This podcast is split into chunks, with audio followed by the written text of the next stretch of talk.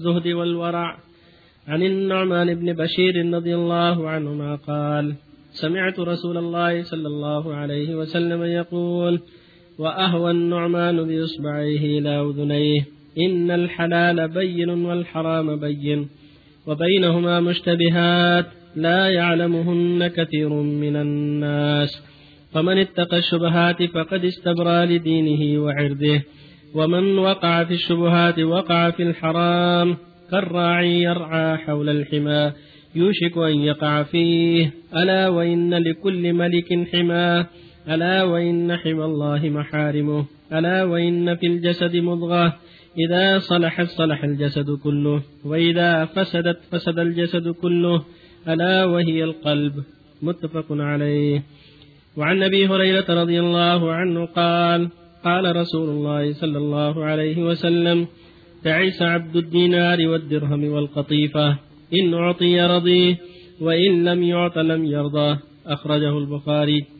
وعن ابن عمر رضي الله عنهما قال أخذ رسول الله صلى الله عليه وسلم بمنكبه فقال كن في الدنيا كأنك غريب أو عابر سبيل وكان ابن عمر رضي الله عنهما يقول إذا أمسيت فلا تنتظر الصباح وإذا أصبحت فلا تنتظر المساء. وخذ من صحتك لسقمك ومن حياتك لموتك. أخرجه البخاري. الحمد لله وصلى الله وسلم على رسول الله. وعلى آله وأصحابه من اهتدى بهم. أما بعد فهذه الأحاديث ثلاثة تتعلق بالزهد والورع. الزهد فيما لا حاجة إليه وفيما يشتبه فيه والورع عن تعاطيه إنسان يزهد في الشيء الذي قد يشغله عن ما هو أهم أو يجره في حرام ويتورع عن ذلك حتى تسلم له عقيدته ويسلم له دينه. ولا يقدم إلا على بصيرة لا في قول ولا في عمل. هذا من زهده بالعاجلة وورعه عما حرم عما حرم الله عليه. أن يثبت في الأمور حتى لا يتعاطى إلا ما يعلم حله له بدون شبهة. من ذلك حديث النعمان بن بشير بن سعد الأنصاري رضي الله عنه أنه حدث, حدث وأشار إلى أذنيه وسمعت الرسول بأذني. يقول الحلال بين والحرام بين وبينهما مشتبهات لا يعلمهن كثير من الناس. فمن اتقى الشبهات فقد استبرأ لدينه وعرضه ومن وقع في الشبهات وقع في الحرام. كالراعي يرى حول الحمى يوشك أن يقع فيه. ألا وإن لكل ملك حمى ألا وإن حمى الله محارمه ألا وإن في الجسد مضغة إذا صلحت صلح الجسد كله. وإذا فسدت فسد الجسد كله ألا وهي القلب هذا الحديث يدل على جمل عظيمة. والشاهد من قوله وبينهما مشتبهات. لا يعلمون كثير من الناس. فمن اتقى الشبهات فقد استبرأ لدينه هذا هو الزهد والورع. أن يتجنب المشتبهات التي ما يدري حلال أو حرام. يخشى على دينه. فإذا وقع فيها فهو كالرأي الذي يرى حول الحمى. يعني يقسو قلبه ويضعف ورعه حتى يقع في المحارم. بسبب وقوعه في المشتبهات. كالذي حول الحمى يغفل أو ينام ترتعل. الغنم أو الإبل في فروع الناس لأن حول الحمى. فينبغي المؤمن التورع عما يشتبه والحذر منه وأن تكون أعماله على بصيرة مأكله ومشربه وغير ذلك على بصيرة. إذا اشتبه عليه الأمر توقف عنه حتى يتضح أمره. ويبين صلى الله عليه وسلم أن القلب هو الأساس متى صلح صلح القلب. فالعبد متى أمر الله قلبه بالتقوى والخوف من الله والخشية لله استقامت الجوارح وإذا خرب القلب بالشهور والشكوك والأوهام والمعاصي أو بما هو أكبر من النفاق فسدت الأعراض نسأل الله العافية. ويبين رسول الله صلى الله عليه وسلم أن حمى الله محارمه وأن لا يجوز للإنسان ينتهك حمى الله. يعني محارم الله من الزنا السرقة العقوق قطيعة الرحم الربا إلى غير هذا من المعاصي. متى وقع فيها فقد انتهك حمى الله. ولكن يجتهد في صلاح قلبه بتقوى الله والاستقامة على دين الله والبعد عن معاصي الله حتى يسلم له قلبه. فإذا سلم له قلبه استقامت أحواله. ويبين صلى الله عليه وسلم أن بعض الناس قد يعمل للدنيا هو يصلي ويصوم إن دام له مطلوب من الدنيا وإلا انحرف. هذا قد دعاه النبي التعاسة تعيس عبد الدينار والدرهم والقطيفة. إن أعطي رضي وإن لم يعطى سخط إن أعطي رضي واستمر في الخير وإلا سخط فعمله ليس لله خالصا بل من أجل أن يعطى سواء كان يتعلم العلم أو يعمل أشياء أخرى في طاعة الله يتعلمها لأجل القطيفة وللدرهم لا لله. فعمله هابط ما ينفع كالمرائي إنما تنفع الأعمال إذا كانت لله خالصة. أما إذا كان لأجل الدنيا وما أراد بها وجه الله. فمن كان يرجو لقاء ربه فليعمل عملا صالحا ولا يشرك بعبادة ربه أحدا. تعيس عبد الدينار تعيس عبد القطيفة تعيس الخميلة إن أعطي رضي وإن لم يعطى سخط يقول صلى الله عليه وسلم أخوه ما عليه الشرك الأصغر فسئل عنه فقال الرياء ويقول صلى الله عليه وسلم يقول الله جل وعلا أنا أغنى الشرك عن الشرك. من عمل عملا أشرك معي في غيري تركته وشركه. فأنت يا عبد الله في تعليم القرآن أو تعلم العلم أو غير ذلك من عمل من العبادات اعملها لله. لا من أجل الدرهم والدينار والقطيفة ونحو ذلك بل تعملها لله تعلم لله. تدعو تدعو إلى الله لقصد طلب رضاه والأجر عنده. تعود المريض لأجل طلب الأجر من الله. وهكذا الأعمال الصالحة تفعلها لله. فإن جاءك رزق من الله عليها هذا خير إلى خير. لكن لا يكون قصدك هذا المال. إنما قصدك وجه الله لكن إذا جاء شيء من الرزق لا يضر. وهكذا حديث ابن عمر النبي وصى قال كن في الدنيا كأنك غريب أو عابر سبيل. العابر سبيل والغريب يأخذ حاجته ما هو يتكلف إذا مر صاحب القصيم بالرياض أو أو صاحب مكة بقرية أخرى أخذ حاجته. ابن سبيل كان محتاج ذهاب شرى ذهاب. كان محتاج شيء آخر في الطريق أخذ. يأخذ حاجة الطريق. فأنت في الدنيا مسافر. خذ حاجتك. وهي طاعة الله ورسوله وهي الزاد. وتزودوا فإن خير الزاد التقوى أنت غريب. ليكن همك ما يوصلك إلى الآخرة إلى الجنة. ليس همك الدنيا والتوسع فيها. وهذا مثال مثال عظيم من النبي صلى الله عليه وسلم فيه الخير العظيم كن في الدنيا كأنك غريب أو عابر سبيل. عابر السبيل إذا مر بالقرية ما يتكلف يأخذ حاجته اللي توصل بلده. نعال طعام شمسية يتقي بها الشمس شيء حاجات تنفع في الطريق فقط. فأنت في الدنيا كغريب خذ منها حاجتك التي توصلك إلى الآخرة. خذ منها ما يعينك على طاعة الله من المحاولة على الصلوات الخمس صيام رمضان زكاة الزكاة الحج بر الوالدين عيادة المريض الحذر من المعاصي. كل هذه التي تعينك على الآخرة افعلها والشيء يصدك عن الطريق اتركه. لا تأتي الذي يصدك يقطعك عن الطريق. وفق الله بارك الله فيك. من كان يصلي العصر وتذكر صلاة فائتة قد نسيها. ماذا يعمل؟ صلى الله عليك سواء كانت مماثلة صلاة العصر في العدد أو أقل في المغرب. يقطعها يقطعها ويحرم من جديد بالنية الفائتة الله يقطع هذه ثم يكبر من جديد بنية الفائتة ويقضي ما فات أحسن الله إليك. شيخ عبد العزيز أحسن الله إليكم. نعم. تقدم السؤال آه، في بعض الناس يقولون أن التيمم يجوز في أي شيء يعني زي الخشب أو الحديد أو الله يقول فتيمموا صعيدا طيبا. نعم. هذا إرشاد الله. تيمموا صعيدا طيبا. الخيمة من صعيدا طيبا الصعيد طيب الأرض. والنبي صلى الله عليه وسلم يقول جعلت الأرض لي مسجدا وطهورا جزاكم الله خير هل ثبت أن النبي صلى الله عليه وسلم صار ركانه على قطيع من غنم؟ أحسن الله اليه؟ يروى ولا ولا أعرف حسناته. يروى ولا أعرف الله اليه. والنبي صلى الله عليه وسلم قال لا سبق إلا في نصف. أو خفه المصارعة ما تصلح على على مال. المصارعة والمسابقة على الأقدام ما تصلح على مال. حتى لو كانت من طرف واحد أحسن الله اليه. ما يصلح على مال. شرط ما يصلح. احسن الله. المسلمين إذا دخلوا في مطعم إذا دخلوا في مطعم فيسألوا عن اللحم. ففي هذا الموضوع أليس يدخل عليهم الشبهات؟ لا ما في بأس يسأل عنه؟ إذا كان مطعم يبيع الحلال والحرام يبون الحلال دور الحلال فأكثر إذا كان مطعم وهو بيتورع يسألونه أحد الإخوان يقول أريد أن أزور أمي في قبرها كيف أسلم عليها؟ هل أقول السلام عليك يا أمي أو ما أشبه ذلك؟ السلام عليك يا أمي السلام عليكم ورحمة الله وبركاته غفر الله لك نعم. ورحمك وأسكنك الجنة ونحو ذلك الله اليك.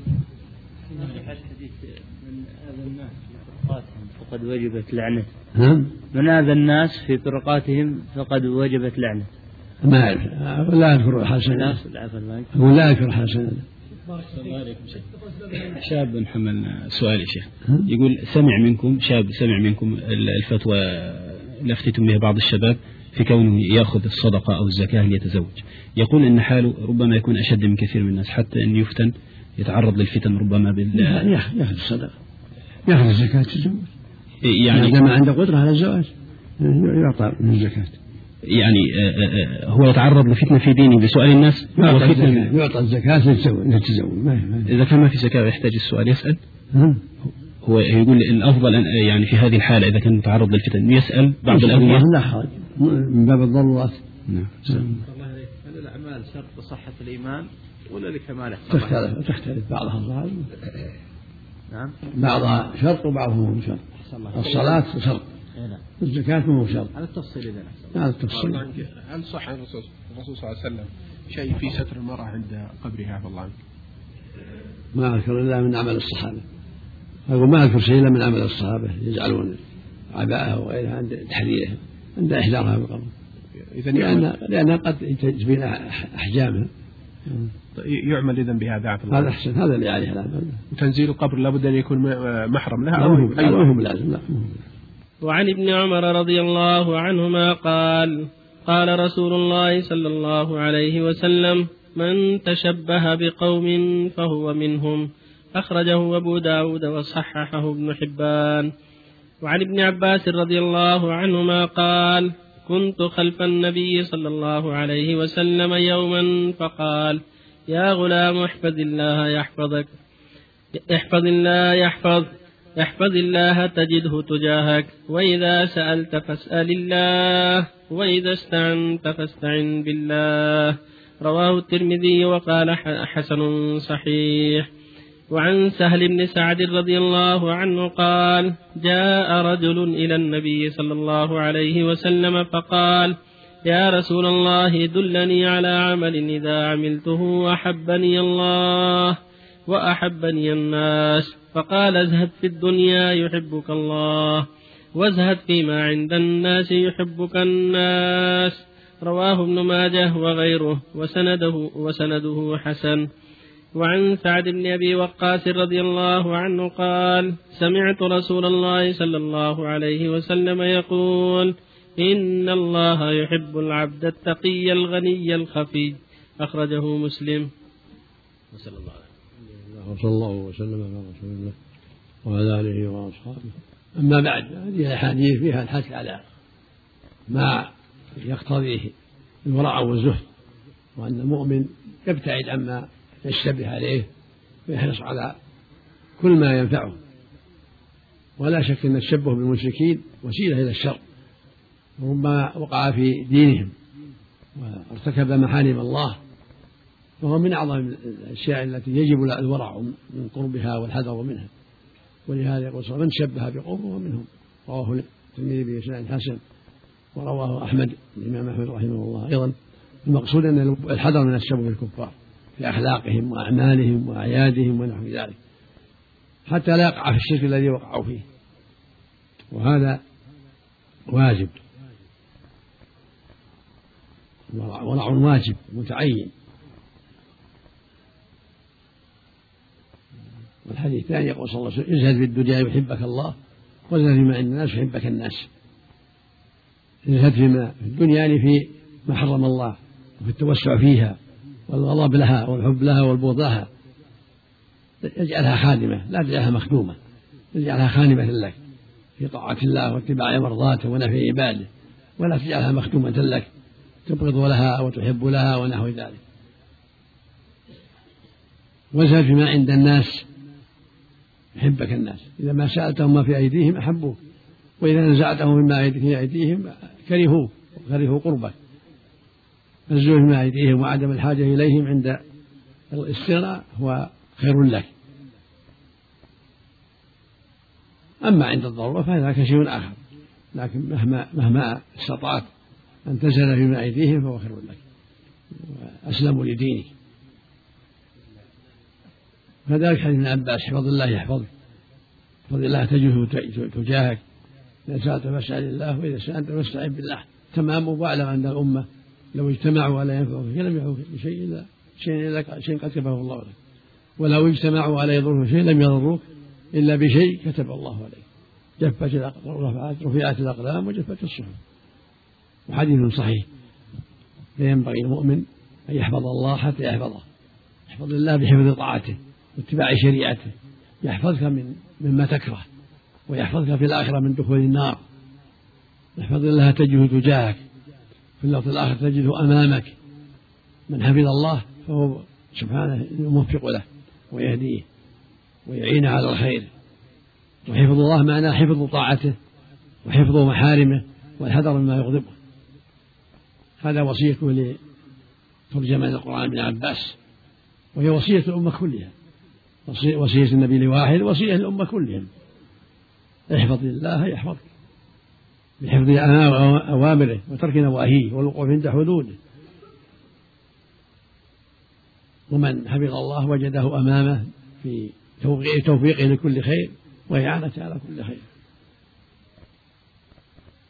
واعلم أن الأمة ليس في أيديهم شيء كله بيد الله كله بقدر الله. لو اجتمعوا ولا ينفعك ما نفعوك ولا على ضرك ما ضرك إلا بشيء قد سبق به علم الله وكتابته.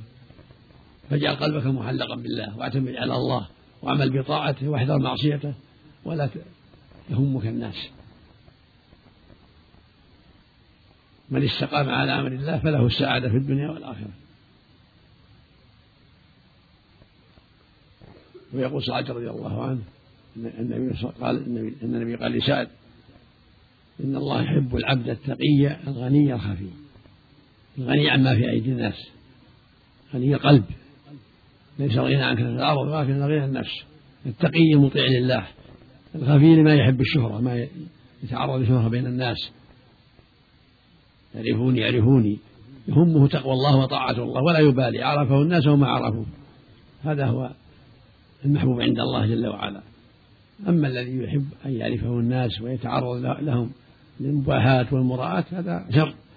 ولكن المؤمن هو الذي يتقي الله وغني القلب عما في أيدي الناس ولا يبالي بالتعرف إليهم ولا الاشتهار بينهم.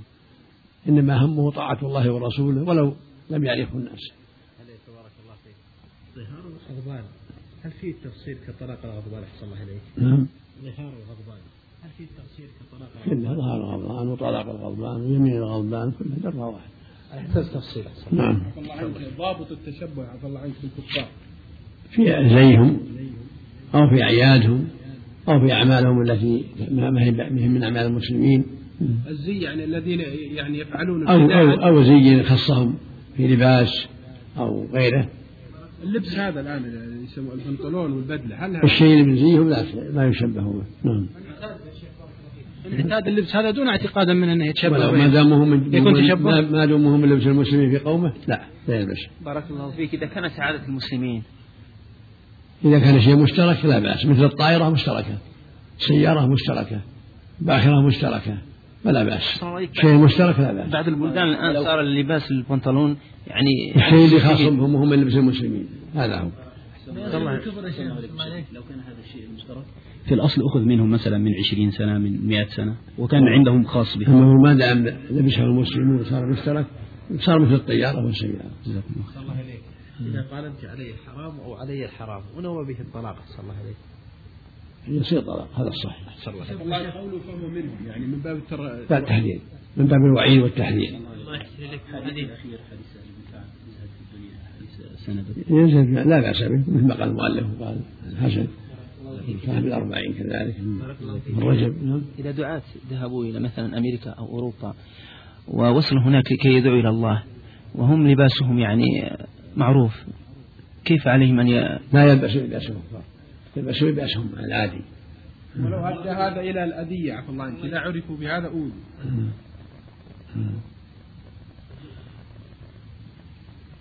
يغير شيء يفعل شيء يخالف لباسهم ما يصير زيهم.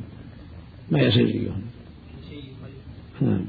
ولا يروح يدعو الناس لا يروح يدعوهم يلزم بلاد المسلمين والحمد لله. لا إذا كان عليه خطأ لا يروح يدعوهم إلى الله. يدعوهم من بعيد. في الإذاعة والكتابات والحمد لله. يدخل فيه من استمع لذكر في غرفة. أو مكتبة أو غير ذلك؟ يرجع ذلك إن شاء الله. لكن ما في اللفظ الآخر ما اجتمع قوم ولم يذكروا بيتا من بيوت الله. تشبه ما يصل إلى الكفر. نعم. تشبه ما يصل إلى الكفر. تشبه في دعاء في دعاء الأوثان ودعاء الأموات والأصنام يصير كفر. الله عليك. في الاعياد في الأعياد الخاصة بهم أعياد الميلاد. هذا لا هذا منكر مو مو مو كفر هذا منكر. وسيلة للكفر. وعن أبي هريرة رضي الله عنه قال قال رسول الله صلى الله عليه وسلم من حسن إسلام المرء تركه ما لا يعنيه. رواه الترمذي وقال حسن, وقال حسن. وعن المقدام بن معدي كرب رضي الله عنه قال